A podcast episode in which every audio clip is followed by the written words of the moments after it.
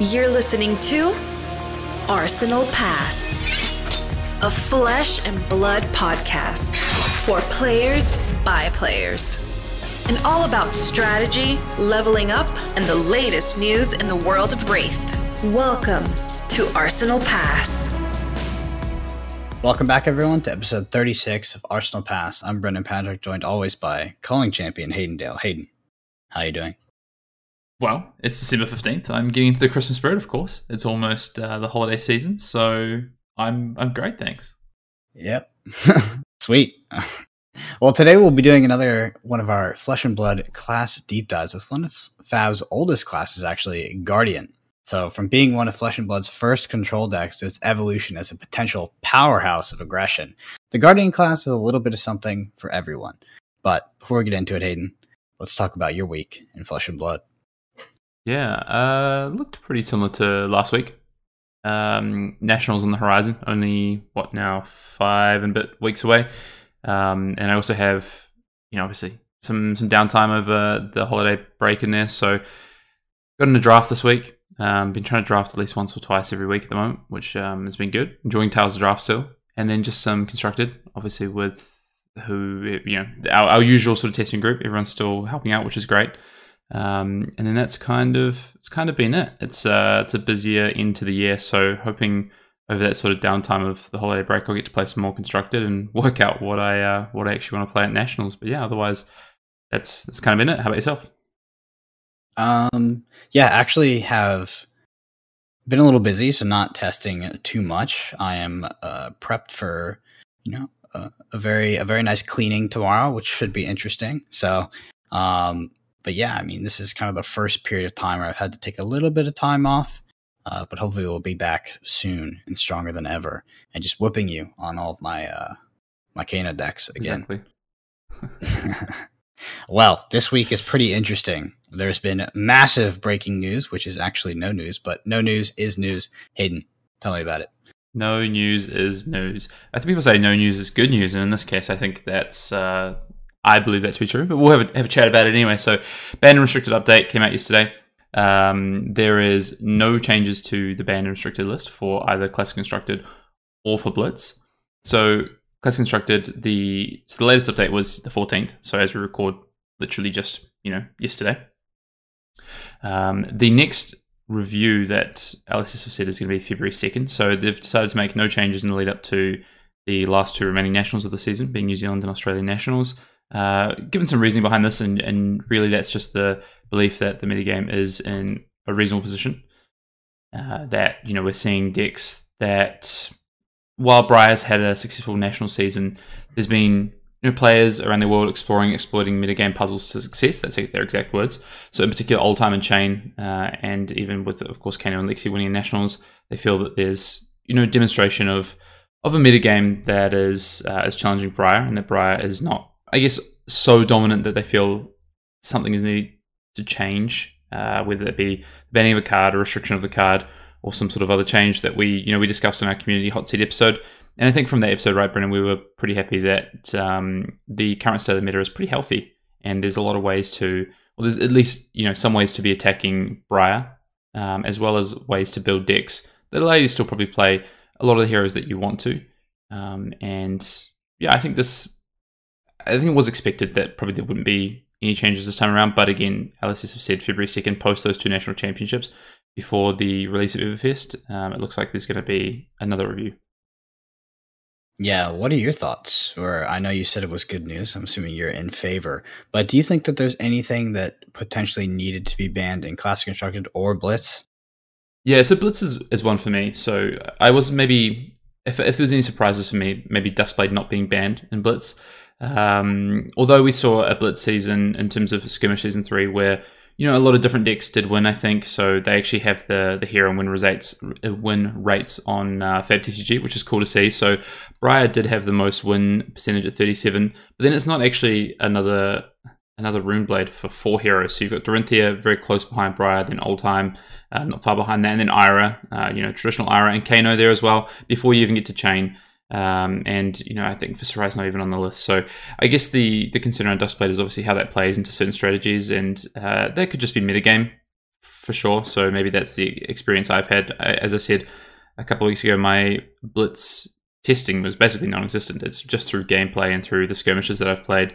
Um, that I think there's some issues with Duskblade and the way that that plays and limit strategies.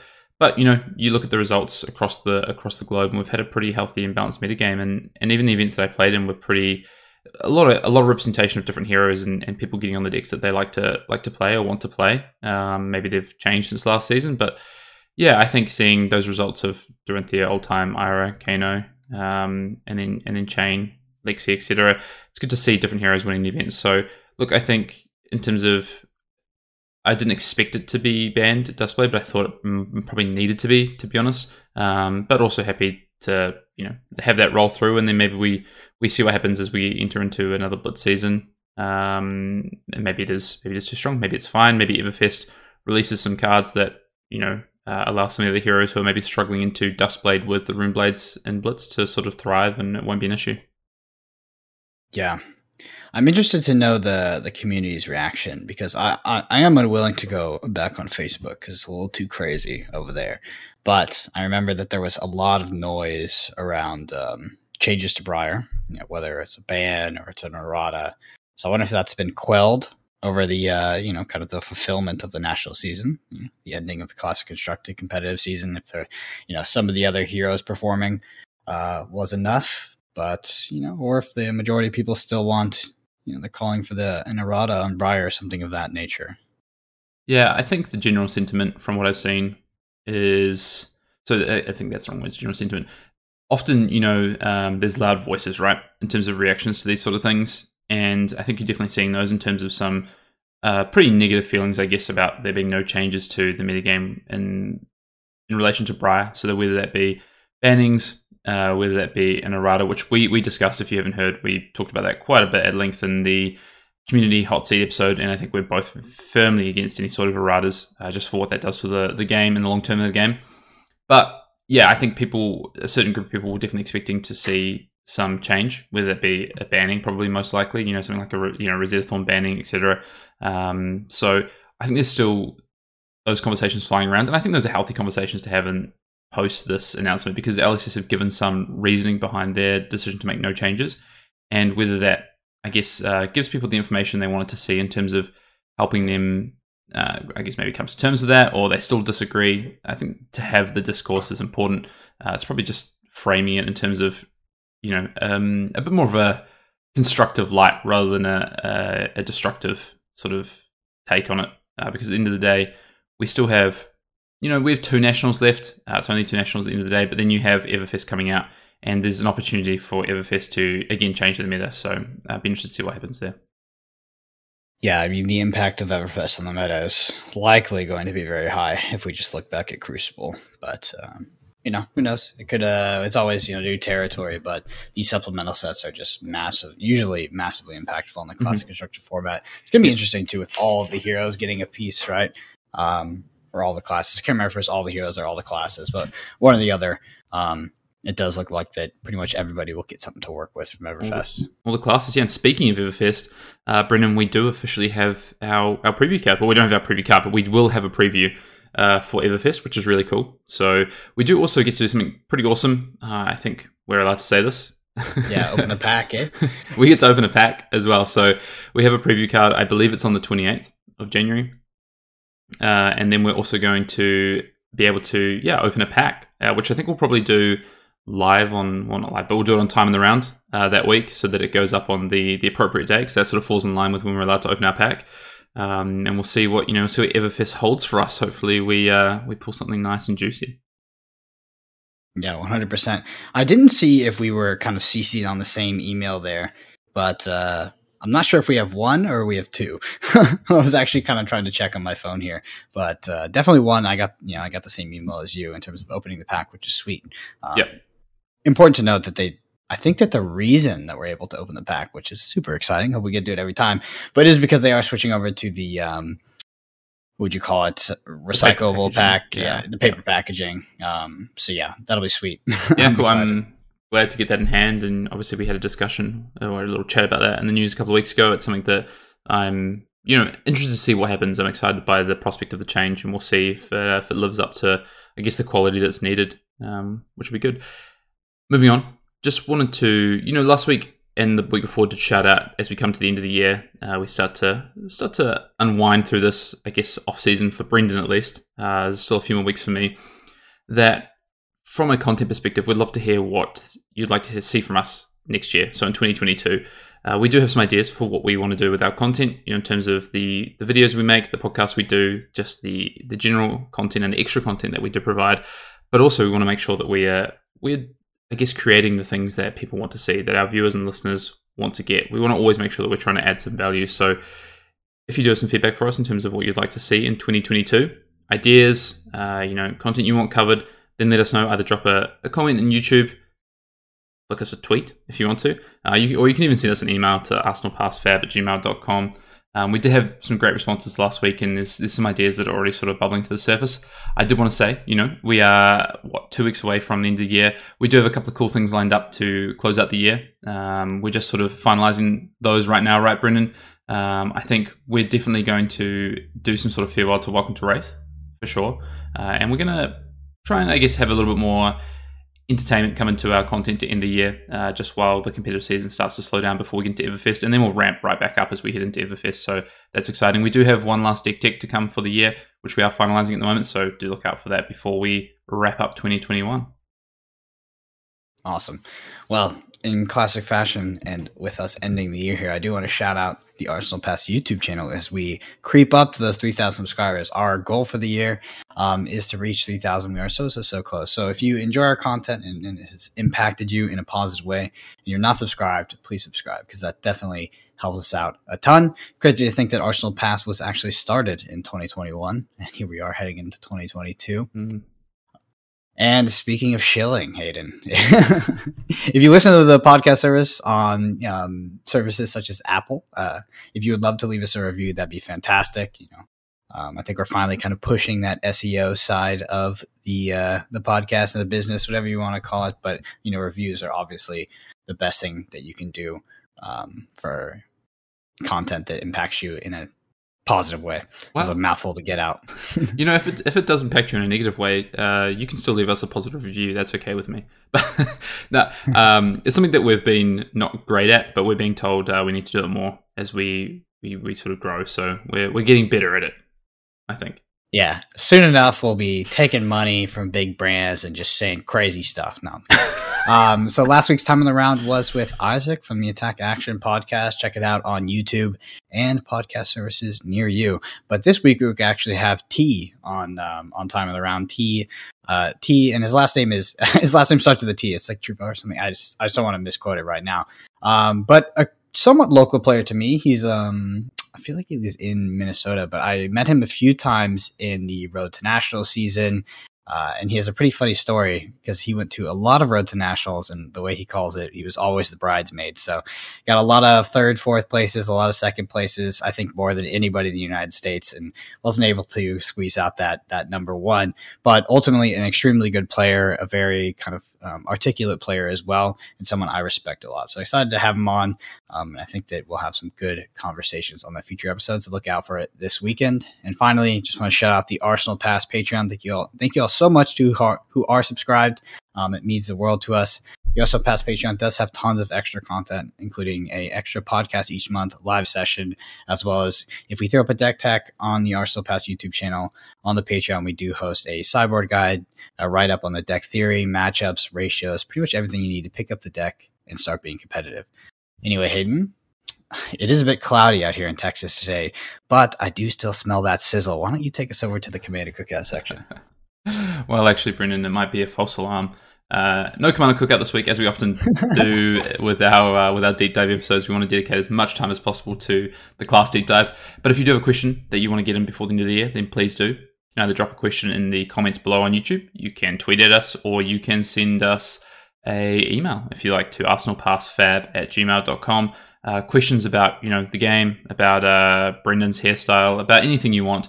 Um, you know, very likely that you'll get your question on. I think we don't have too much of a backlog, so uh, yeah. And if you did ask a question in the past and we haven't answered your question, uh, there's a chance I've missed it. So please, you know, add us and uh, remind us of, of some of those questions if uh, if we haven't covered them. I know there was a, a couple that might have got lost in in comments or emails. So yeah, we'd love to have your questions and get them on the show. Mm-hmm. It's funny because like I have the notes in front of me and I can see there's no command and click section, but I just want to keep trying to rip in those intros because they're just so fun to do. But Hayden, let's go ahead and head into the main topic of the pod. Before we before we talk about it at all, why don't you tell me about your experience with Guardian? Because you were a bit of a you're a bit of a Guardian um, a Guardian proponent, especially in the early days. I was actually I remember when I went to um, when I went to the Calling 2020 in New Zealand. Uh, the one thing that me and Sasha were afraid of was Hayden bringing over Guardian or bringing over Brute, which I knew you were leaning towards Brute, which have been a nightmare. But I heard back then that you are a bit of a Guardian player.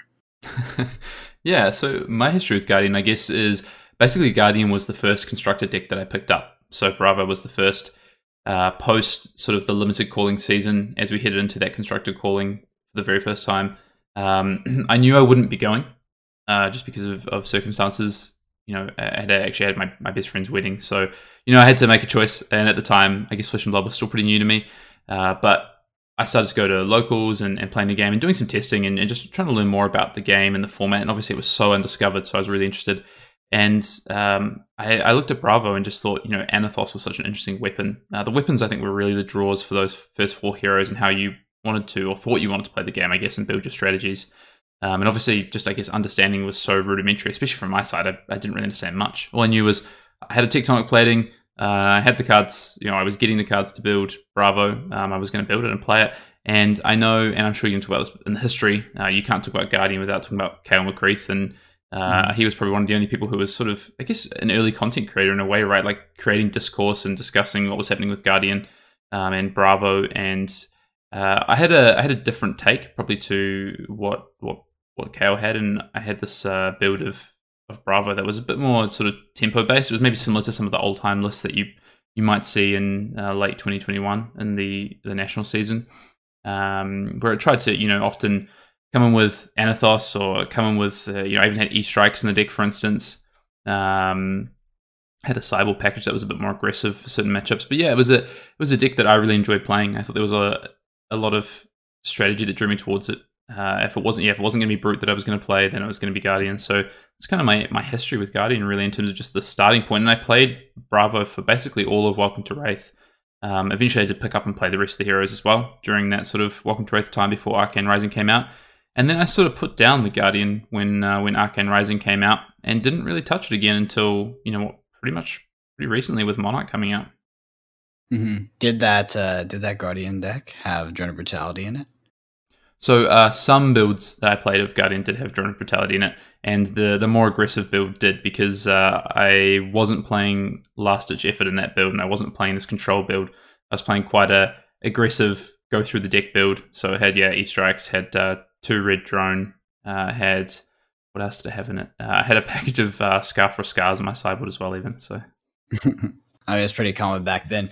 All right, let's go ahead and head into it with what makes the Guardian class unique. And there's actually quite a few things. So first off is kind of the the one that's in everybody's face, and that's going to be dominate and evasion. We all know these huge, very popular Guardian dominate attacks like crippling crush, spinal crush, um, you name it, right? So the Guardian class having evasion and being able to go over the top um, through the use of the dominate keyword is very core to the class.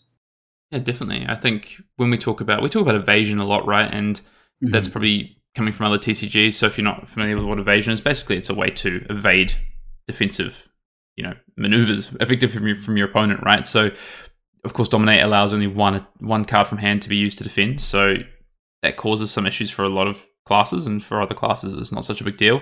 Um, but of course, you know, you also have like arcane damage. You have these other forms of evasion as well, but Dominate is the original piece of evasion, right, from Welcome to Rathe, and it's it's a really interesting one in terms of those pairing it with on hit effects with the crush, and also pairing it with a breakpoint. It makes Guardian so unique because with other classes you see you see breakpoints matter, right? You see four attack matter, or you see seven attack matter, uh, and then with other classes, you know, maybe similarly, you see on hit effects matter, of course, right? So, you know, whether that be Ninja with uh, Katsu's ability or Mask Momentum, or be Warrior with getting the second counter on Dawnblade, or, you know, triggering triggering the Warrior's Valor that you've played, etc. But of course, in the form of Guardian, you have both, right? You have these on hit effects, but you have a breakpoint, which is it needs to be four or more damage with Yeah, the crush effect. so it's so unique. crush, yeah. Yeah. So yeah, this um this crush keyword is is very important, right? Um, I think pretty much every guardian uh, guardian attack is you know is predicated on this you know hitting for four or more. Other than Tear Asunder, I think Tear Asunder just comes over. Um, but yeah, I mean it's really it's really interesting, right? Because if you look at something like Ranger, right, you just come over by one and you get your on hit effect. But in Guardian, it needs to be over four, which is the trade off, right, for having such powerful on hit effects that do so much damage.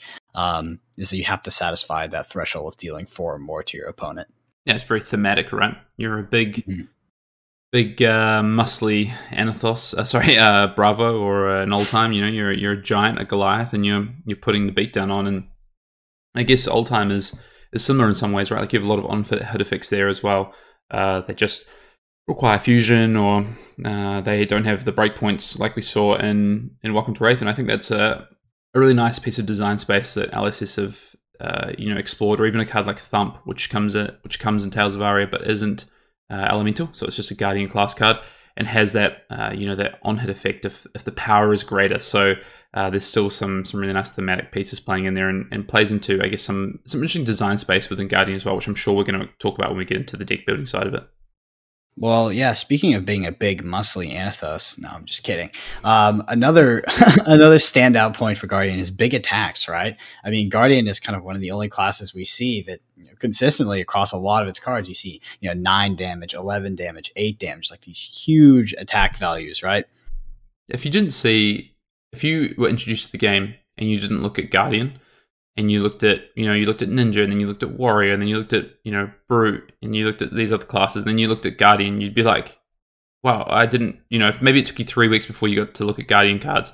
I think you'd be taken aback by the five in the top left hand corner. Uh, sorry, the top right hand corner, like looking at the cost of these cards, uh, because it's it's so different to a lot of the other uh, costings of cards in this game. I mean, how many cards cost seven in this game, Brendan? You know, so so few. Uh, how many How cards? many? Yeah, two in fact. How many cards cost five? Right. So these these card costings only happen in Guardian, um, which is really interesting to see. You know, four of course as well. So it's um it's what makes it's what makes the class so unique. You know, as well as in the the cost structure of going tall on one big attack as a as a Guardian might.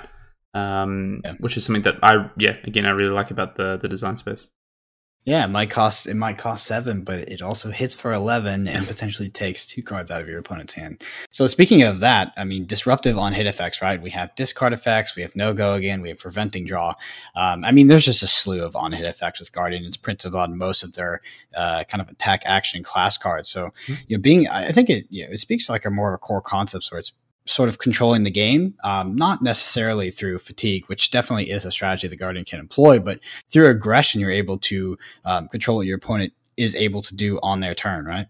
Yeah, I think it's important. We're going to talk through as we go about, I guess, what the what Guardian has looked like currently. But then also, I think it's important that we note that there's a lot of design space that's pretty unexplored with Guardian. Guardian's been pretty one dimensional, I think, in terms of what we've seen to date, with Bravo being implemented mostly as a sort of, I guess, a control to control fatigued deck. Um, whereas we're starting to see that change, and obviously, all, the introduction of Oldhim most recently gives even more ability for that to change. I think because you don't have these rush effect uh, breakpoints, so you don't need to deal four damage.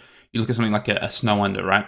A red Snow Under comes in for seven, uh, for three. You can fuse a card, have an on hit effect, and um, that that breakpoint is now just you know a traditional breakpoint that you really would like to see, where it requires three cards or a defensive reaction plus a card to stop that breakpoint. And obviously, there's a lot more like that as well with uh, with Oldhim and um, the Elemental Guardian cards, which I think is really important to to remember. And and there is in terms of disruptive on hit effects. I mean, there's almost everything in Guardian. You've got Mhm. you know loss of hero ability. You've got create frostbite tokens. You've got uh, a command and conquer type effect and disable. So there's just you know the, the Guardian really is the the disruptive car, um, class of of Flesh and Blood.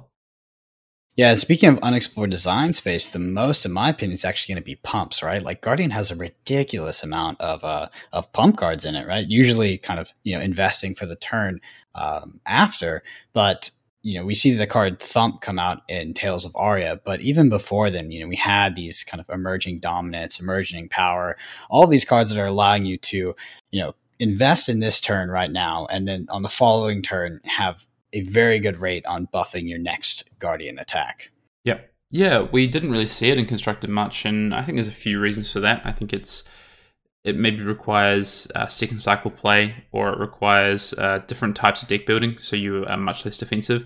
I actually forgot, but I, I did play a bit of Guardian with Crucible as well. And one of the cards that I really liked and, and played with quite a bit was Come to Fight, uh, because mm-hmm. one for three plus uh, at red, you know, you put that on your um, your Crush Confidence or, or whatever it might be. You're turning these into ten attacks. You put it on a, a Crippling Crush, you're turning it into a fourteen attack, and the I guess the, the, the pump that you're giving it, I think is, is hugely relevant, and and we didn't haven't really seen this this class explore. Sorry, this this archetype explored in terms of I guess going even taller um, yeah. with the emerging dominances, the, the emerging powers, etc. Even the come to fights, uh, but it'd be I think it's interesting to see where that design space could be because obviously you have new sort of I guess that aura based sort of strategy, which I think we're going to talk about, is um, is getting more and more cards with Embolden, and of course you have Forge for War and, and things that have already been printed. Showtime, Emerging Avalanche, Strength Sequoia. Like, yeah. I mean, they're definitely pushing this as a potential archetype, but I really feel like we haven't seen it come to fruition yet. Does that mean it's a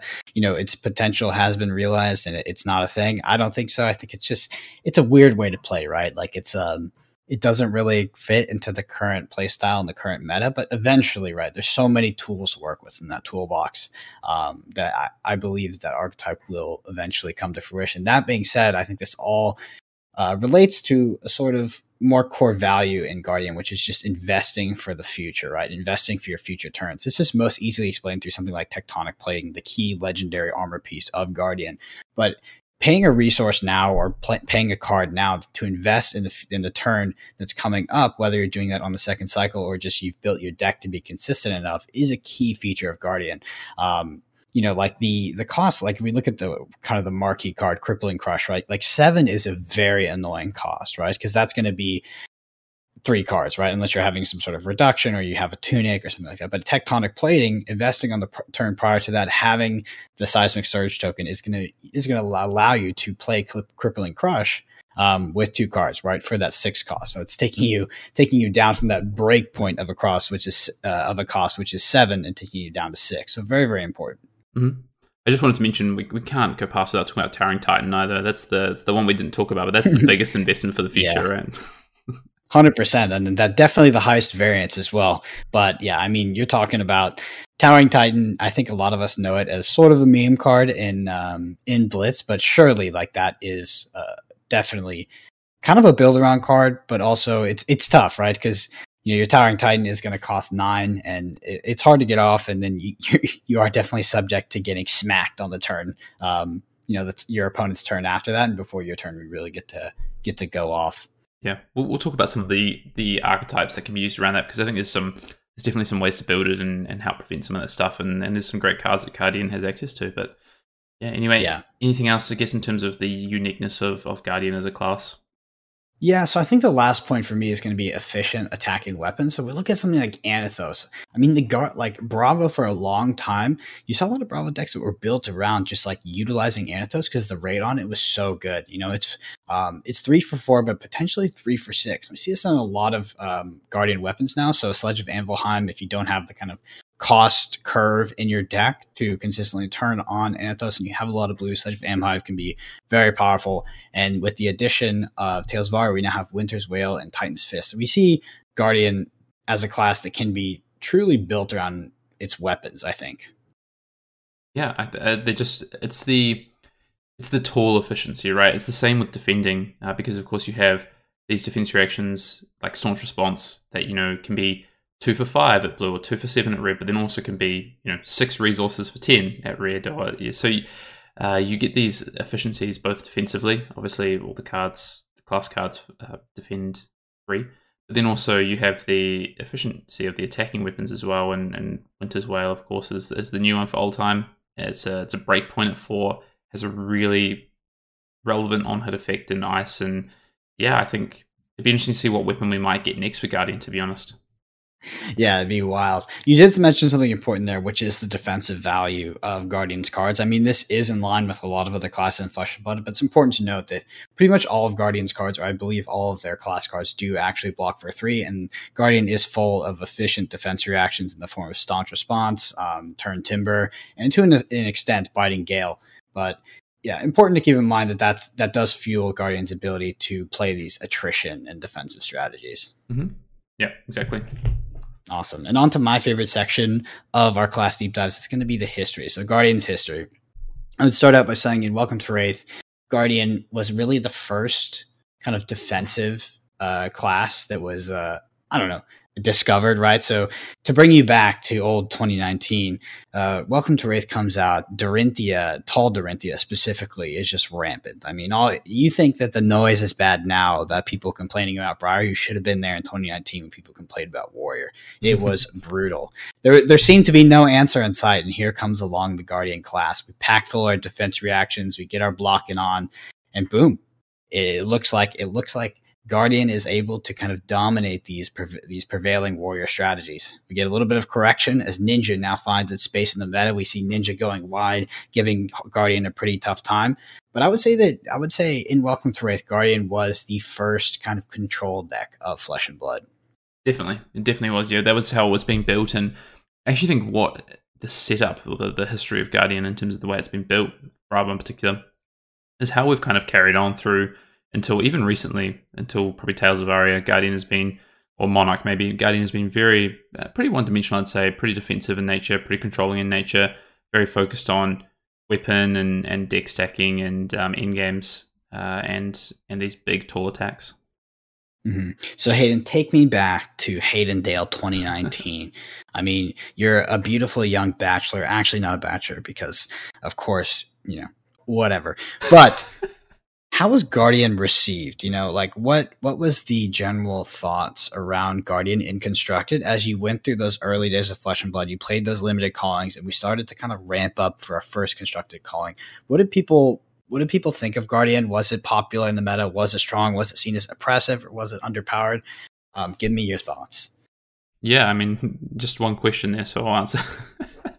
uh, no, I can give you a bit of a, I guess, description of where Guardian sat. I think it it was probably like you say, Warrior was the first sort of class I think to get the exposure and probably you know start to dominate local scenes and things like that.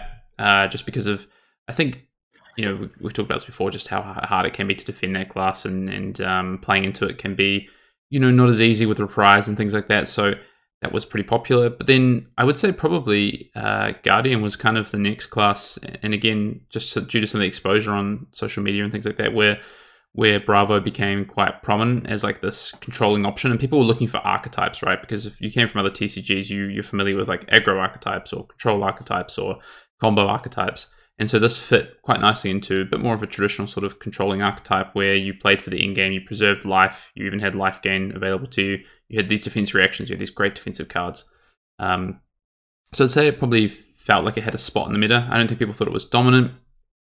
They thought it was very efficient, especially at, at attacking warrior. Uh, but then people started playing ninja, right? And then Guardian felt like had a, a weaker matchup to to traditional ninja lists back in the day. Uh, and then Rhinar was kind of underexplored in Welcome to Rathe, so it almost like you had this kind of appeared on the surface like a paper scissors rock format, probably in the first few months of of Flesh and Blood's um, as constructed inception. Yeah, absolutely. It was a pretty popular deck at that. I mean, I think at the first kind of constructed calling, and I, I know we, we said the first constructed calling, but uh, the, the fact of the matter is on the timeline, COVID hit after that. So we didn't see con, you know competitive constructed events for quite a while. Uh, but there was really the big three. There was Ninja, there was Warrior, and there was Guardian, and then Brute had kind of just fallen by the wayside, not because of its power level, but mostly as a popularity contest. It was kind of losing out. But Guardian was definitely up there. There was a lot of Guardian players. It's a very um, kind of competent deck, very popular deck, and um, yeah, I mean, then we head into Arcane Rising and Crucible of War, we see the fall of Guardian in terms of its popularity and the rise of old Dash. Yeah, Dash really put a bit of a damper on anyone sort of maining Bravo, I guess, as you as you might say.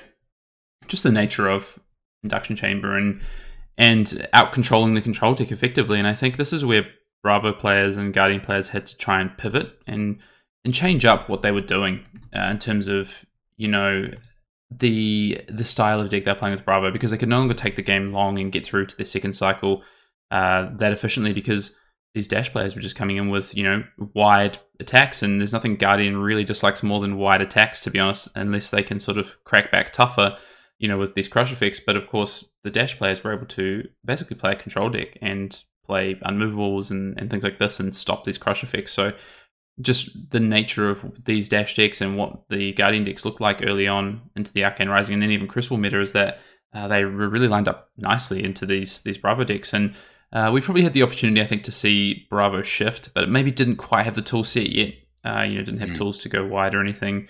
You did have, as I was talked about, like come to fight. Um, there was some some cards, some tools there where I think you could do something a little bit different but probably didn't quite see it to the extent that maybe you might have needed to for it to prevail over over Dash. So that was kind of, I think, yeah, that was what sort of took Guardian down. And Guardian had a pretty quiet sort of year or so through Arcane Rising, Crucible, and even uh, probably until basically the Road to National season with Monarch. Yeah, I would say even before so Monarch releases, and I think the Dragon stirs a bit, right? We do get some of those pieces to to become aggressive. We have Rouse the Ancients, we have Zealous Belting, and of course um, Outmuscle as well. Come into the card pool, and we see Guardian.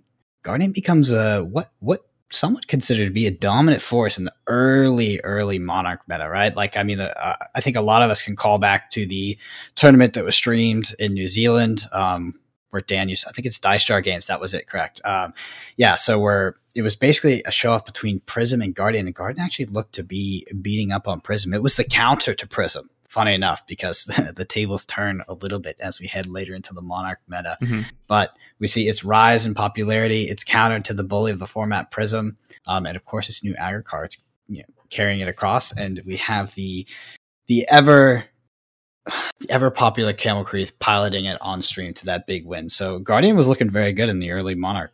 Yeah, it got some great tools in the form of, you know, we'll talk about the cards soon, but like Zealous Beltings, Outmuscles, these cards that rouse the Ancients, these attacks that uh, fit into probably a traditional sort of shell to a degree, but allow it to just morph a little bit into these sort of, I guess, wider or uh, ability to play multiple attacks a turn. And then that, that also helps Anothos, right? It just is efficient. So um, played in nicely with Pummel, where we were starting to see Pummel sort of Guardian decks already come to the forefront of what people were doing with Bravo. So yeah, really interesting, I think. Mm-hmm. And then we here we are now in Tales of Aria. Oldhim is released, uh, but we also get some very very key cards in Guardian. We're talking Tear Asunder and Rampart of the Ram's Head. So Guardians. Guardian's biggest issue, I think, for a long time since the we could argue the the release of Arcane Rising, but more the release of Crucible War was that infamous Dash matchup. But here we are. We have a tool, Rampart of the Ram's Head. Hayden, how did did, did Rampart of the Ram's Head kill Dash? Was that the the Dash killer as we all thought it would be? I was going to say spoiler alert. Um, no, I mean once you sort of played a few games and and realized sort of if you fit that into an existing Bravo shell, uh, nothing really changed. The game still went long. The you know the ability for these the the dash player to get out three induction chamber and three plasma purifier and just overcome that that efficiency of uh, rampart was actually pretty strong. So yeah, no, definitely didn't kill Dash, uh, despite you know the the videos and the uh, the the farewells to Dash. Uh, it did not, and Dash had a pretty good season. Yep, but we also see there's a new guardian on the block now, Mister Oldhim. and may I say this is calling champion Oldhim as well. So. Mm-hmm definitely, uh, definitely a good addition to the Guardian class. You would argue based on statistics. Yeah, it's funny. The the two constructed callings we've had post a set coming out have both been won by new heroes from that from that format. So Prism and then um, and then Oldhim. So it's actually pretty interesting uh, when you look back on it. Interesting to see what happens to the next constructed calling. But yeah, we get we get Oldhim. Uh, it, I guess it appears like a difficult class to build people you know saying oh it takes an hour and a half to play a game with Oldhim. You have to cycle through your deck multiple times. You have to set up these oaken old turns or these in games. It's really hard to close games out with Oldhim uh, and then we see michael hamilton come up to the calling orlando and you know he's got e strikes in his deck. He's got command and conquers. He's got these more efficient attacks i guess paired with the winter's wail and um, and he's not struggling to close out matches. So we see that actually in fact you know there is a, a way to build Oldhim that's a bit more tempo based, um, whereas maybe the initial thoughts was to be really, really control heavy. And I think that's just a, a sort of, I guess, a, a, side effect of what we've seen with Guardian in the past, and that's really a default sort of stance to take with Guardian. But um, we've seen that it can be built different, which is, I, I think, awesome. Yeah, well, shout out to Michael on his win on Oldhim. The if I remember correctly, I do think that he actually picked apart and absolutely destroyed one of my friends. so rip to him. I, um, I, think you'll find that friend uh, whiffed three sonatas two on one turn, but you know that's okay. oh, that's all lost to the details at this point. So let's head into the fun facts. We really can't speak about Guardian without speaking about its most famous specialist, Cale McCreath, probably the most famous specialist in all of Flesh and Blood, and the most loyal too. Um, McCreath has literally been on Guardian since day one, and a big proponent of the community. Likely, if you play Flesh and Blood, um, and if you're even slightly interested in Guardian, you probably know of Cale McCreath, a big, you know, big guy in the Discord, always posting um, an amazing amount of information, right? You know, just all of his lists, his sideboard guides, literally everything you need to know. But the dude has not swayed from that class since day one and has seen a ton of success.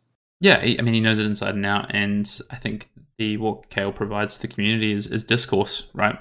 Creates a lot of, I guess, discussion around Guardian, asks a lot of questions, provides a lot of answers as well. And I think that's so important to classes we don't really have, I guess, as well-known class specialists as, as Cale, and definitely not ones that have been as successful as as Cale. I mean, uh, you could probably argue Jacob, who Jacob Pearson, who's now a developer for Legend Story Studios in the game, was also a pretty big proponent of Guardian, and it was mm. probably those two who really drove along innovations in Guardian.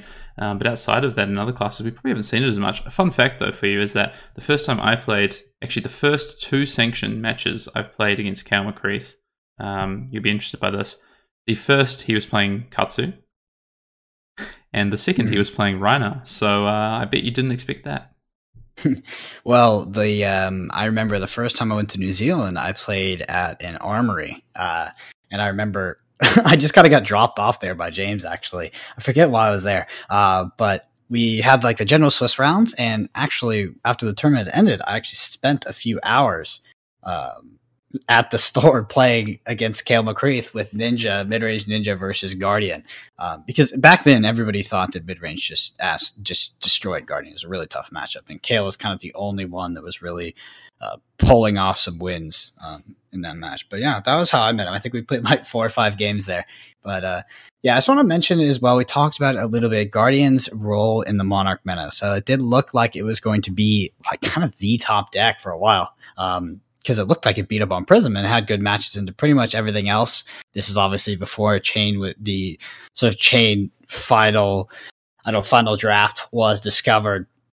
But then we have a we have a flip the, the script flips right Hayden. it turns out that uh, you know Bravo's counter in that meta is actually Prism, um, but I still think despite that we did see a criminally low amount of Bravos in the um, in the Vegas calling as well as a lot of bravos on the fatigue strategy when I believe that the aggressive strategy in Monarch and you know aggressive slash mid range was actually stronger into Chane. Yeah, I think that was kind of probably the the end result that most people came to, and and a lot of people came to that earlier on, or like this kind of hybrid approach where you get in damage early and then you sort of start to um, shut up shop a little bit and utilize the fact that the the sorry the Chane player can't use their life total as much of a resource towards the end of the game because they've already taken damage, so they can't be sitting cards and, and banish, etc. So yeah, that's probably the position in the Monarch meta. Um, but yeah, anyway, should we I guess move on to talking about some of the key well how to build and some of the key cards uh, in in Guardian across both Bravo and Oldhim.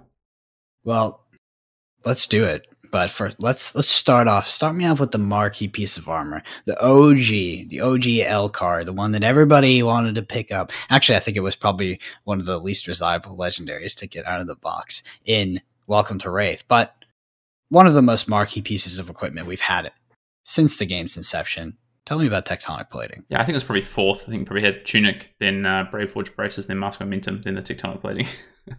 Originally, oh, you think sca- scabbies were scabbies fell fell to the fell yeah, to the wayside? Probably, unfortunately. Yeah. Um, yeah, so tectonic plating, I think, is pretty, like you said in the the top of the show, right? When you talked about some of the the things that make Guardian unique. You have this piece of equipment that defends really well because of Battle Worn one and, and naturally defends two, and then has this ability to you know delay your resource return to give you that resource next turn. So you know you have a setup to uh, the the common play pattern, right?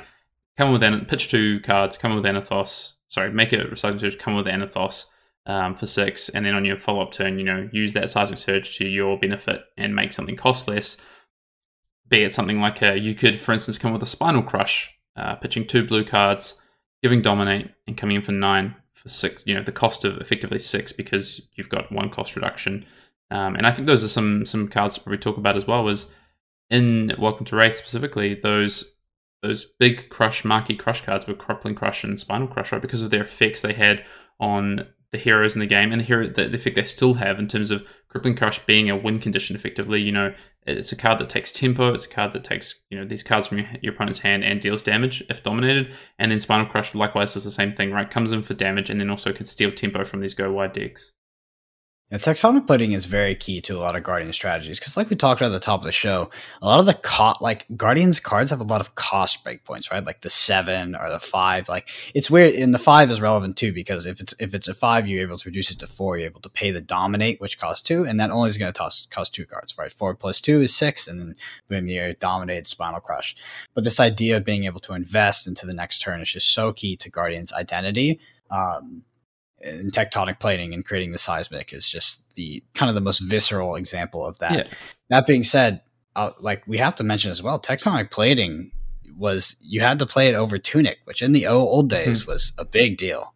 Yeah, I actually did play some games with Tunic, and, and one of those builds I was talking about earlier with the Guardian that was a bit more sort of tempo based. I actually played Tunic um, for a bit, but the tectonic plating was just so good because of the defensive value and also the fact that you could in the late game uh, when you either set up or you you arsenaled a, a, crush card, you could you know efficiently set up a resource for next turn, which which was you know, pretty fantastic.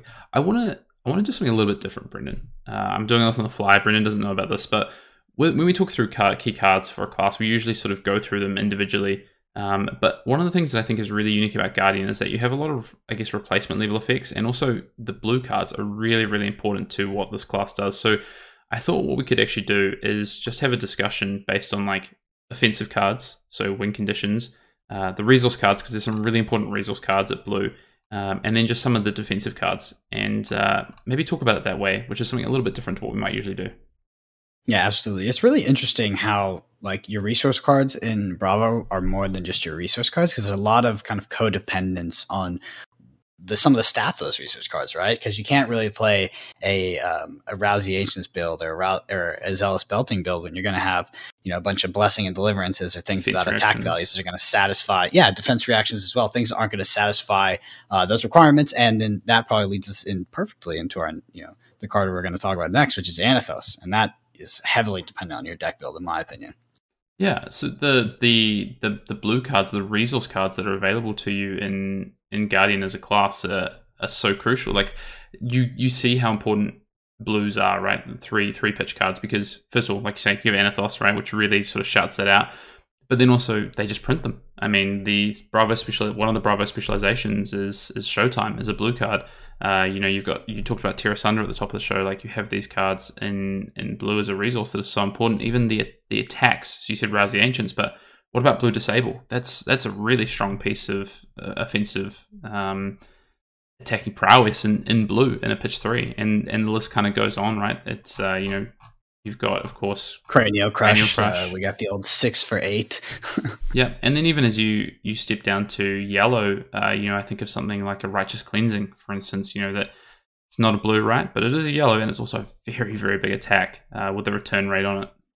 So it doesn't doesn't just stop there, Brendan, with those those blues. So uh, I want to keep with Bravo for a second and just talk about some of these. You know, ideally you were playing somewhere between like, I mean, minimum thirty, but usually people playing like thirty six to forty two blues in a sixty card deck, right? So, you know, sixty percent, seventy percent of the deck was was blue resource cards because of the the cost. I mean, we talked about it earlier, but seven cost cards, five cost cards. These are significantly higher costs than you saw in, in any other deck in the format uh, now or in the past, and, and that's the reason why so many blues were played, right? And I guess the the utility of these blues is is, is really high. That's one of the, the unique things about Guardian as well. And we already talked about you know disable. I said Showtime, but you look as we move through into um, or even actually before Arcane Rising, Staunch Response Blue, really really strong card, right? And the fact that two for five defense but has that ability to pay an extra four resources to give it the plus three defense buff. So, you know, you're paying six resources for eight defense, and that's tall defense, right? So really good against dominate, uh, really efficient because you don't don't lose three cards to defend for that eight value. Um, you only lose one card. Uh, even blessing of deliverance, stonewall confidence, these these blue resource cards that we've seen played before, uh, because they do have some value, you know, when drawn. Some other cards that I think we've, in terms of just if you talk about resources, uh, of course, like Towering Titan, we talked about it earlier, the, the, sort of the meme that is Towering Titan. But you know what? A turn one Towering Titan blue uh, then coming in for a plus eight on turn two. You know, you're free plus eight damage because you go first, something like that. It's pretty, it's pretty reasonable, right? So, um, as well as if you talk about Crucible specifically, we had Stamp Authority, so another blue majestic uh, that comes in and has a really relevant effect, as well as some some more attacks. And then you missed out on my favorite so far, and I know you're about Ooh. to get to it, so I'm going to cut you off and get there first, which is Tear Asunder. What a freaking resource card!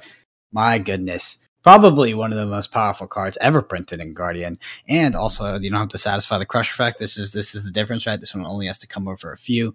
Um, obviously, time does kind of break that as well sometimes. But Tear Asunder, what a powerful card! And if we're talking about resource cards that I love to have in my deck, Tear Asunder is uh, number one. Chef's kiss.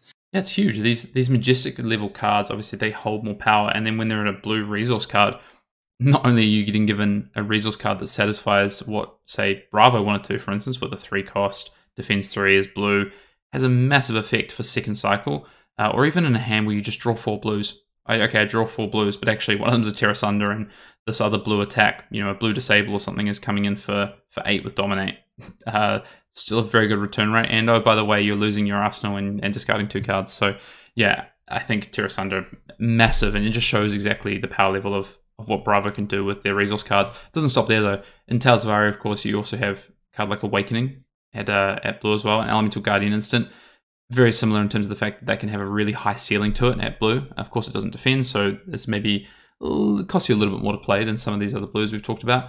But then, you know, you have something like a, a Glacial Footsteps, which we've seen a lot of Oldhim decks play. Yeah, it's a blue, it defends three, and then also comes back around in your deck, and um, you've got an eight attack dominate card potentially. So that's uh, that's nothing to, to sneeze at, as it were. So yeah, I just want to talk about, I guess, in terms of these these resource cards that we've, you know, as we've said, are so important to Guardian and what they want to do, and you have so many options because, of course, you have you know your common and rare cycles, but then you also have a lot of majestics that are printed uh, as a blue as well. So you know, like we said before, you could have a hand of all blues, and actually the cost, I guess, in any other deck, say like a, a ninja, for instance, is huge to drawing that kind of hand. But in Guardian, Guardian is actually often so okay with that uh, because you get to do something like like the Terra disable, uh, like a cranial crush plus pummel or something. So um, yeah, I mean, it just it just is what Guardian can do so well that other classes can't. Hundred percent, and the weapons really work in tandem with right with that as well, right? They're mm-hmm. um, they're quite expensive to use. They have high attack values, um, and you can uh, usually come in for quite a bit of damage, even if you're not drawing the the blue glacial footsteps or some big hitter, big hitting blue. Um, you do always have the Anothos for six or a sledge or something like that. Exactly. Yeah. So if we if we break down the we might break down the weapons a bit more, Brendan, and then go into some of the I guess the offensive cards because the offensive cards are smaller with Guardian because of course we rely a lot more on our blues and things like that, but in terms of Anothos, right? Like it's so, like you said before, it's so efficient. You know, a one card attack for four, uh, or you know, you get to do some other stuff, and then you come in for six. Like not only are you getting the value of six, which feels a bit bad to pitch two cards, but if you're creating a seismic surge for next turn, or you know, you're playing a Zealous belting out, for instance, uh, which we we got with Monarch. Um, you know, two blues. I play my Zealous belting. I come in for four or five, and then I come in for six.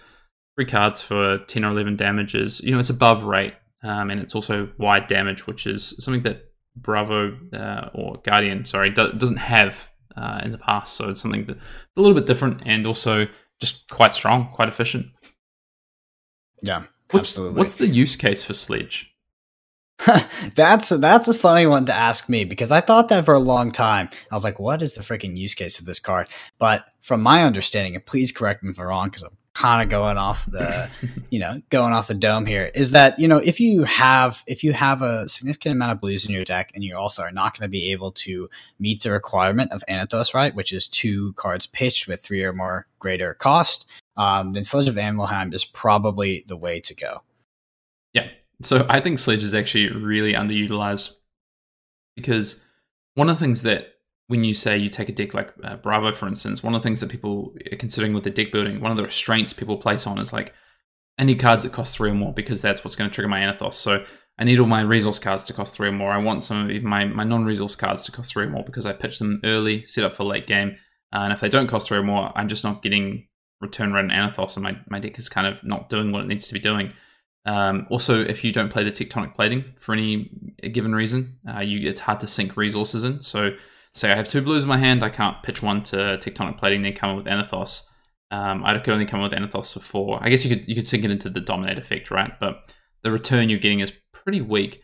Whereas you know something like a sledge, uh, we've seen that used against uh, I guess wizard in particular because people will play the Nullrune Robe. So it leaves you with two resources off two blue cards to potentially have floating for any instant speed arcane shenanigans. But the one thing I think with Sledge of Anvilheim that's kind of underexplored is it means you don't have to play cards that cost three or more. So you can start to play maybe a bit more of a you know a Zealous Belting orientated deck, or maybe you know maybe you do put Scar for Scars in your deck. Maybe East Strike makes your deck. The deck could look very different, and um, maybe maybe Oldhim is uh, ready to pick up the Sledge of Anvilheim and and uh, take it to town. Who knows?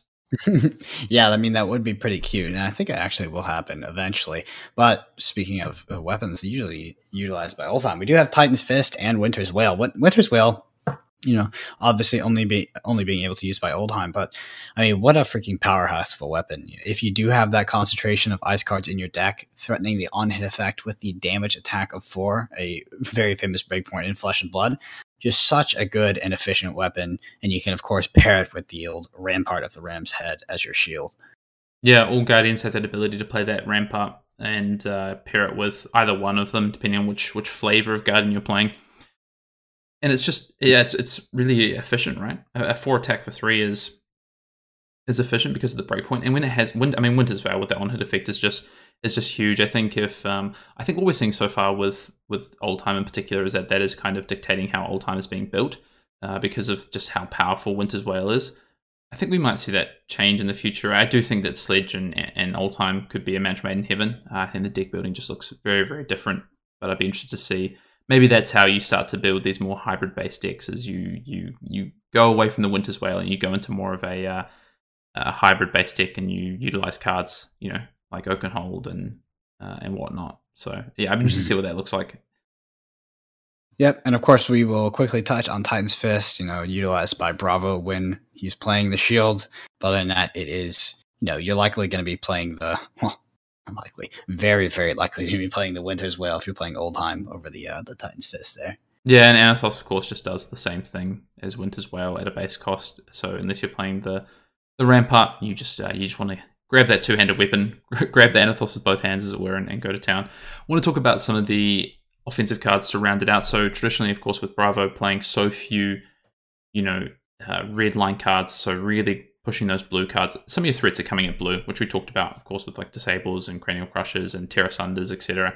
But then when you look at some of the reds and yellows, uh, I think from you know we talked about spinal crush and cranial crush; those are kind of the the the originals, as it were, of the threats. Uh, but then you move into even some of the other cards in Welcome to Rathe that probably saw less play because of the defensive nature of the, the Guardians that have been played so far um, you know, like the uh, like the crush confidences of the world. These three costs for seven red attacks are something that we haven't really seen utilized. They're really efficient, right? They come with a potential on hit effect, and they're at a breakpoint. So defending for one card doesn't stop the crush effect. Defending for two cards, damage still gets pushed, and you've traded, you know, two cards effectively. You know, you pitched a card and, and played a card, and you've taken two cards from the opponent and pushed a, a point of damage. So these crush effects are are pretty relevant. I think it was just the fact that it was really hard to play multiple. The the big turn output wasn't there necessarily, and if you didn't get the crush effect, it was maybe a little bit underwhelming, especially with dominate. So you know, felt like you couldn't utilize Bravo's ability.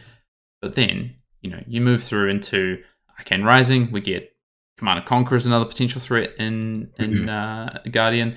And then once you get into you know Crucible War, you get a you get a few new sort of uh, toys to play with. You get Mangle, of course, which is such an awesome card four cost for eight damage with a crush effect. It changes the breakpoint sort of structure, I guess, in terms of you know blocking with uh, a defense reaction now on just a mangle isn't enough, uh, and the fact that it costs four. So you pitch two blue cards, you give it dominate uh, with with Bravo's ability, for instance. Uh, the the card the, the card is just really efficient, right? So it's a really great attack. It's something different that we haven't seen from you know from Guardian as much to that point. Uh, I think only Buckling Blow and one of the other ones were the ones that cost four, and Mangle is a, is a lot more impressive than those cards, I guess, in terms of what it can do, especially you know mid game, uh, really threatening some important equipment for your opponent. So, you know, you're you're up against Dash, maybe you get to kill their Teklo Foundry Heart or, or whatever it might be.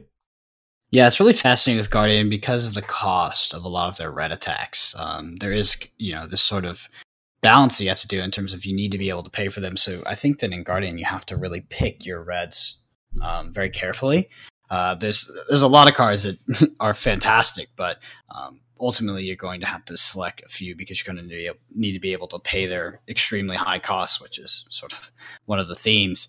But um, yeah. yeah. you're limited to what you can play. So if we round it out, we talk about some of the Oldhims. Of course, you have Endless Winter and Oakenold as like the two majestic red line attacks uh, for Tales of Aria. And so, you know, both cards we haven't really seen utilize their fullest extent yet. I don't think Endless Winter, of course, has both that fusion effect and that on hit effect, um, which is really interesting. But then Oakenold's that that dual fusion card, which has been touted as being so powerful, and of course it does have a very powerful effect. I mean, it goes to nine attack for three uh, and gets the dominate, but it gets harder to double fuse that card. And unless you, you know, if you don't have go again to utilize those cards afterwards, what are you going to do with the two cards that you fuse? So that's probably, I think we've seen it a little bit less underexplored at the moment.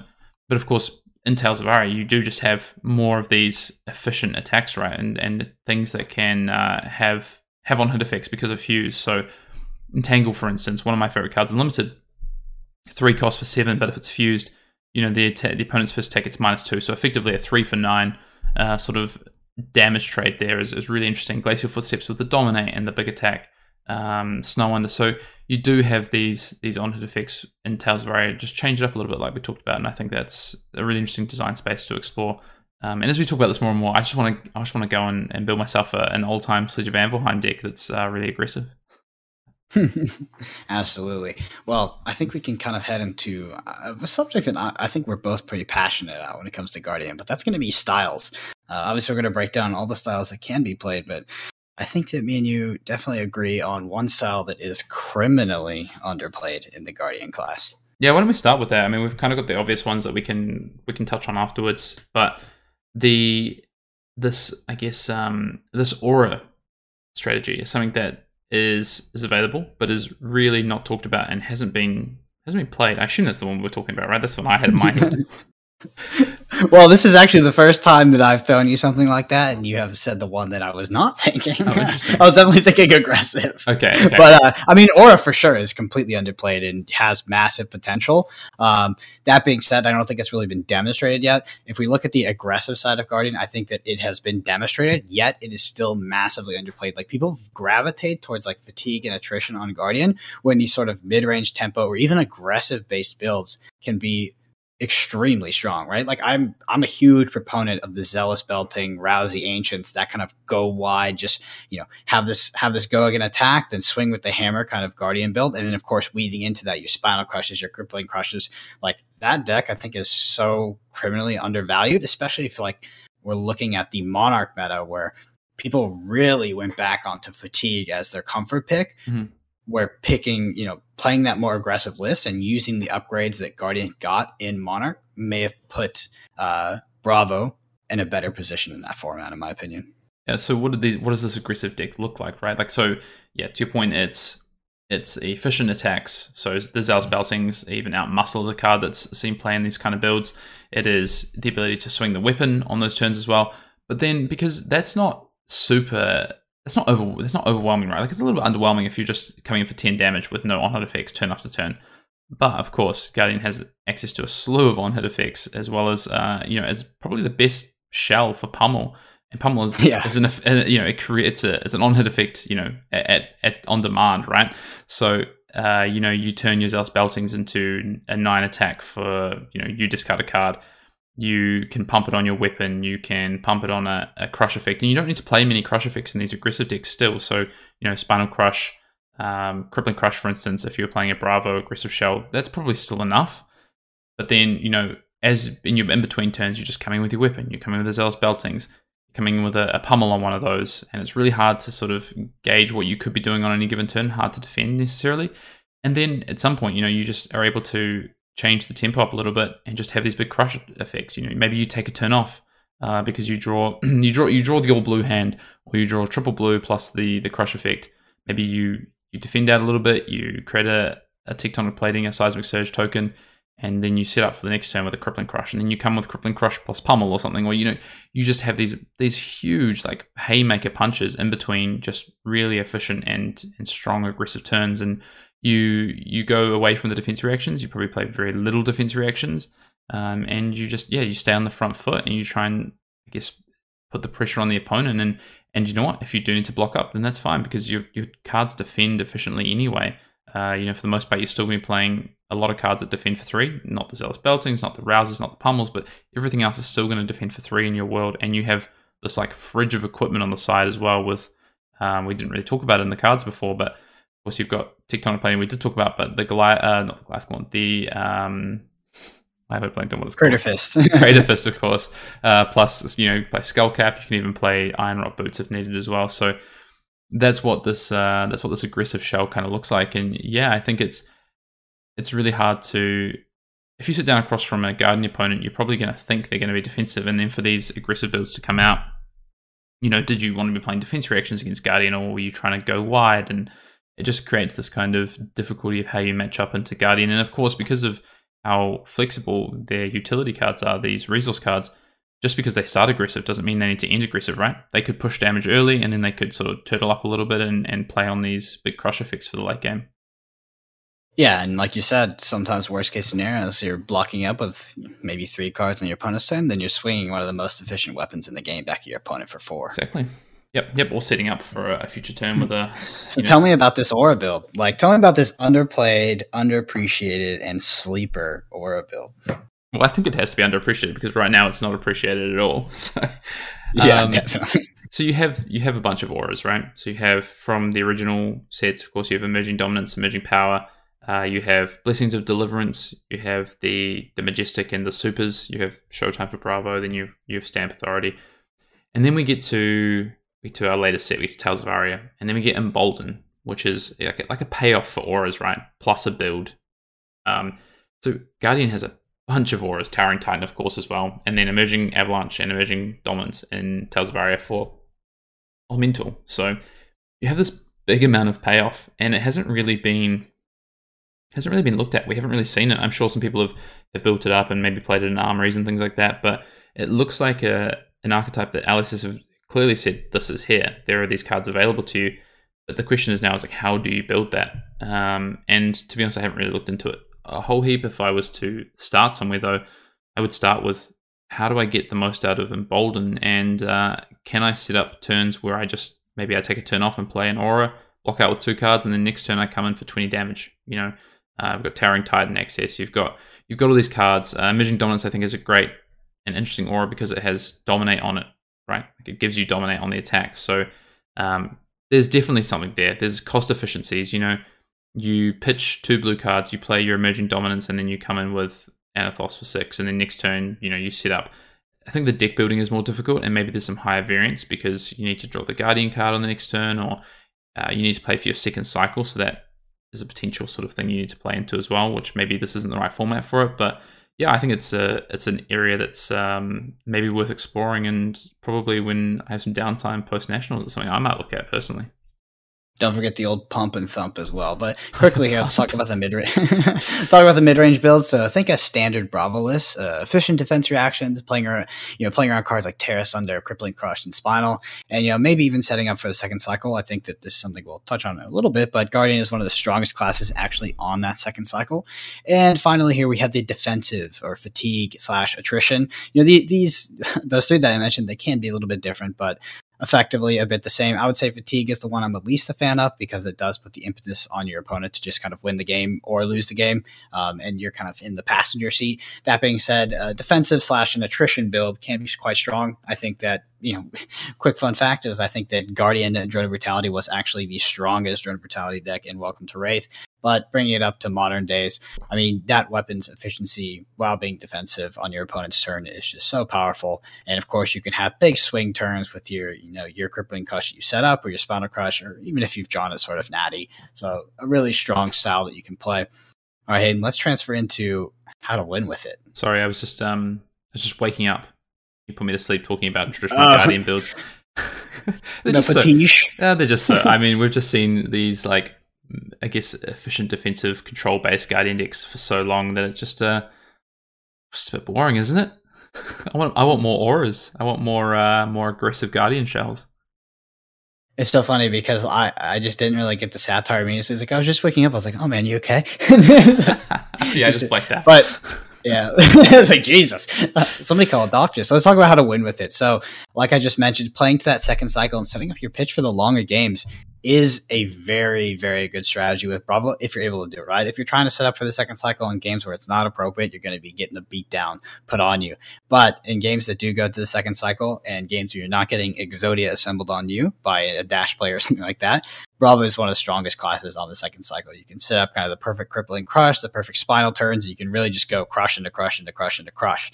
Um, our our man Cale McCreath was, I think, the first aficionado of doing this, but setting up that deck and going crippling into crippling into crippling is absolutely devastating. Yeah, and it's it's not that hard to set up either. You you can track it pretty easily, right? You just need to because your deck has so many blues in it. Okay, I pitch two blues here, and now I pitch a blue plus my crippling crush, and I come in with Anothos for six and now i have got it set up on the bottom of my deck right with the cards I need. So not even that difficult to um, to necessarily set up. And and if you get down to because you know your deck's really efficient defending with these defense reactions as well. If you're playing that build, you get down to 20, 25 cards left in your deck, and it's like a bunch of blues and just like gas crippling crushes and spinal crushes and stuff. You can actually string like five, six turns back to back of just these big crush attacks and just kind of take the game away from your opponent, which is is really what that that how to win style with that um I guess, in game Guardian planners. Yeah. And speaking of that, let's talk about disrupting your opponent's setup turns with your on hit effects, right? So as as the Bravo player, you can really utilize these cards like Crippling Crush and Spell Crush and uh, pretty actually just a lot of the on hit effects cards to time them around when your opponent's trying to set up. It's really, really punishing to give uh, a guardian player kind of five card hands or the ability to do what they want because they can set up kind of the perfect disruption card to play around your big turn. I mean, we saw this most painfully in playing Chane, right? Like when they if they had set up the spinal at the right time, there was literally nothing you could do, and you would take a million blood debt. Yeah, Guardian uh, in particular, well, actually both both of them, both uh, Oldhim and Bravo at this point, really reward you for understanding what your opponent's doing um, with these more sort of, I guess, defensive or mid range tiles Because if you can understand what your opponent's trying to do, you can pick out the turns where you really want to rely on getting across this on hit effect. Whether that's you know something like a Tear Asunder, for instance, a Crippling Crush like, uh, or a Spinal Crush like Brendan said, but even it could be like a Disable, for instance. Um, you can I can use a, a, point of example in one of the games that we played on on camera not long ago. Uh, there's a, a, turn where uh, Brendan chooses to play the dis- disable to challenge my Arsenal card because he knows it's important to me on that turn. Uh, whereas the attack looked kind of inefficient, but these on hit effects are really relevant. And if you know how to pick your spots and how to use these crush effects and these on hit effects to really pressure your opponent, or like maybe it's with pummel as well, how to pressure your opponent with them, um, then you're gonna find that you you get a lot of success with the with the guardians. I think. Mm-hmm. And another point of how to win with it is you know, something we talked about quite a bit through this podcast, but investing in your future turns rather than just playing hand to hand. I think the easiest way to articulate this is through that piece of armor, tectonic plating. But just in general, Guardian is really not usually a hand to hand kind of class. It is very much a setup, you know, a setup class where you are playing, you know, through that arsenal and playing around your five card and your big kind of pivot turns yeah, Guardian can definitely be a bit of an investment fund of a of a class, can't it? You know, uh, work for your future, not for today. You know, it's uh, it's all about tomorrow and a lot of the Guardian things. Uh, and and there's, there's a reason for that, right? That is the design element that LSS explored with with the Guardian. So I think to try and like fly in the face of that and and uh, not look at builds that utilize that is, is probably a bit of a it's doing a disservice to what Guardian can do you know, even if it's as small as just utilizing tectonic plate efficiently. And that's where a lot of people will start, and that's where Guardian has started. But we're seeing even more so now. It, it starts to come in with with other things as well, uh, like we talked about with whether it be like pitch stacking, whether it be with these auras that you can use for your future, for instance. Um, I hmm. think it's, it's something that's clearly there in the Guardian design space, and I don't expect it to go away either. We've seen it now for every set where Guardian's been prevalent. And finally, a way to win with it, which I will very much hesitate to say, is going to be that fatigue, um, which is French for fatigue, of course. So, not my favorite way to win the game, and not a way I think will be very good as players be, you know, are able to adapt to it more. But Guardian does possess the ability to fatigue their opponents. Yeah, you just have efficiency, right? I, I would say where the fatigue piece comes in more now is actually in like mid range matchups uh, against aggressive decks. Maybe they have too much explosiveness but against you know other mid-range decks, it's the fatigue used to be like okay, I just block out until they run out of cards, and now I think the fatigue piece is like actually I'm fatiguing them both offensively and defensively. So defensively, I'm shutting down their attacks with you know my efficient defending, but offensively, I'm like pushing these big you know attacks, you know seven resources for ten coming in at you, and then or eleven coming in at you, and then your opponent has to like spend three cards to defend it out. Like that's a really efficient trade for you, right? So the the old fatigue was maybe really defensive, and I think the the new way of talking about fatigue, especially in the context of Guardian, is that it's uh, it's both an offensive and, and defensive piece. Mm. Now let's head in and talk about how to beat it. So first one here is going to be pressure, and we talked about this a little bit, but don't let the Guardian player have five card hands when possible. I think Guardian's chaining five card hand into five card hand is probably one of the most impressive things you can sit on the other table from. I think this is, I think this is true, but I think it's contextual about what Guardian you're playing against. So, for instance, uh, against Oldhim, I really don't care about them having five card hands. I think they're really going to struggle to use five card hands with these traditional Oldhim builds. Even with like some of the more traditional Bravo builds, um, if we're on the first cycle of the deck, I'm probably not as scared about them having five card hands, although cards like Tear Asunder and, and Pummel obviously change that to a massive degree. So I think it depends on what your opponent's doing. Obviously, if they've got Zealous Beltings and things like that, I'm really worried about them having five card hands. Um, so I do think it's pretty pretty contextual, but I do think pressuring, not allowing them to set up their second cycle, not allowing them to probably do what they want efficiently against Bravo is really, really key. Uh, against Oldhim, you know, you might have to look at a different way to beat it, uh, which I'm I'm sure we're going to talk about. But that is, you know, that is setting up big turns. That is uh, trying to maybe not do something on one turn so that they can, you know, they have their five card hand, they don't do much, but then on the second turn you overwhelm their defenses. So I think it's going to depend on probably a bit of a cheat. I would say is if it's a defensive guardian, you are okay for them to have five card hands. You need to look at how you push big chunks of damage because they defend really efficiently. And then if it's uh, more of these mid range or uh, you know maybe an aggressive shell or a tempo shell, then yeah, I, I don't really want them having these hands, and I need to find ways to efficiently trade with them, right? Mm-hmm. I would say another one here is going to be avoiding going to the second cycle if you don't have to. This is just in line with our point that Guardian is one of the strongest classes on the second cycle. So if you can avoid going there and your deck is built to not go there, it is usually better to play the first cycle rather than the second when you're facing against a Guardian. Uh, another one we mentioned throughout this cast is go wide attacks. Like we talked about why Dash was kind of, um, you kind of put Guardian back in his place and tucked it away for a little bit until Monarch came out. Um, but yeah, I mean, we saw this initially with Ninja as well. Just Guardian kind of struggles with decks that will go wide on it, especially if there's hit triggers on those go wide attacks. Yep, I think it's um, it's kind of the the the baseline of how to beat Guardian. I think is, is go wide against it. It's uh, it's really di- basically the way that these Guardian decks beat go wide decks is they they go tall and they push their damage. So you know they play these or, or they use their hands better. So they on offense they use these zealous beltings, they use these pummels. Uh, they make sure they push their crush effects. So, you know, if you go wide with something that's aggressive or you go wide with something that's even controlling like Dash, I think you can uh, you can have a good time into to Bravo. It's just all about how you set it up and then uh, how you play into their turns. Mm-hmm. So I think that there's also ways that you can punish Guardians decks that run heavy defense reactions. Like there is, of course, Command and Conquer in this format that was sort of a popular card to run into a lot of these defensive Guardian decks back in Arcane Rising, Crucible of War. But now we have things like Exude Confidence, which are great, uh, great additions for a lot of aggro decks. Um, but that being said, I think the most important point I can kind of sign off here with is to use your armor efficiently, right? That's got to be the most important thing to do when you're playing against the Guardian. I see time and time again people in, ineffectively use their armor when it's one of your most of, uh, most important tools when facing down things like crippling crush and spinal crush that threaten to just completely derail your game plan. Yep, I completely agree. The the armor is going to be key. I think trying to use it strategically, but also not uh, not lose it early. The the earlier you use your equipment, the the more opportunity your opponent has to set up these crush turns and, and be confident they're going to be able to push it through. Whereas the longer you keep around that equipment, they they have to work it out. You know, how, how do I buy the equipment? How do I ever get through these on hit effects? Am I just going to take a bunch of damage on the way back because they can throw equipment at it, etc. And the the last thing I wanted to talk about, Brendan, is um, making the guardian players use their hands inefficiently. And you know, we talked about five card hands at the top of this, how to beat it look at something like a Rhinar, right, with Intimidate. That's a great way to really put some pressure on a Guardian that wants to, you know, maybe use two cards to defend and then use two cards on offense. Uh, those are the decks that something like a Rhinar can shine against, and and Guardian is a deck that wants to use its hands efficiently. And if you don't let them do that because you know you, either you don't let them defend uh, or you don't let them attack efficiently, is uh, is really how you can attack them. Mm-hmm. Absolutely.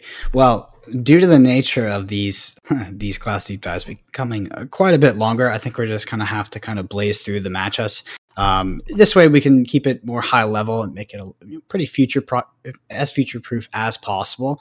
But that being said, that being said, let's talk about what sort of styles does Guardian struggle into. It's been mentioned, of course, quite recently here. It does struggle to into the go wide on hit effects as well, especially if it accompanies that go wide, as well as decks that I think beat it in the late game. Right, we saw this a lot with Dash back in Crucible of Wars. Like you could Dash would likely be dragging you to the end game. But by the time they got there, they were getting so much value off their purifiers and their induction chambers that as a Guardian player, it was very hard to keep up.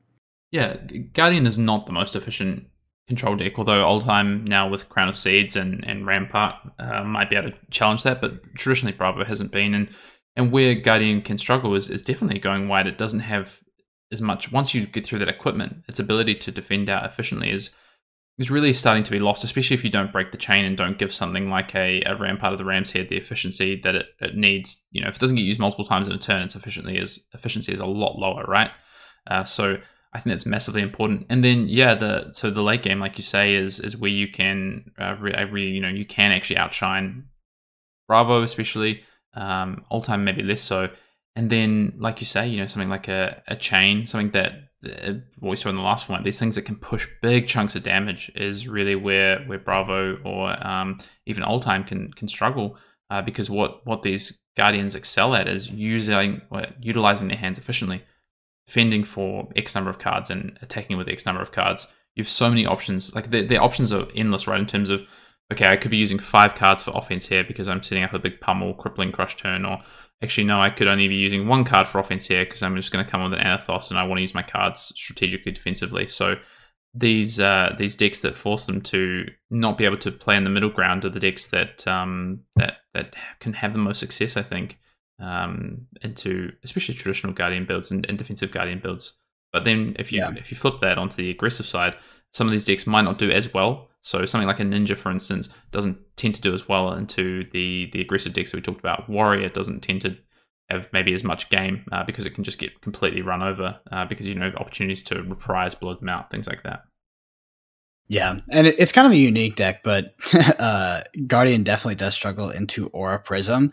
Um, even if you have the time skip, it's just tough to kind of clear multiple auras at once. So if they mm-hmm. get you with the old, you know, Tome Divinity, you know, Tome Divinity and Tome Divinity into Tome Divinity and put a couple auras on the field in front of you, you can get effectively aura locked in.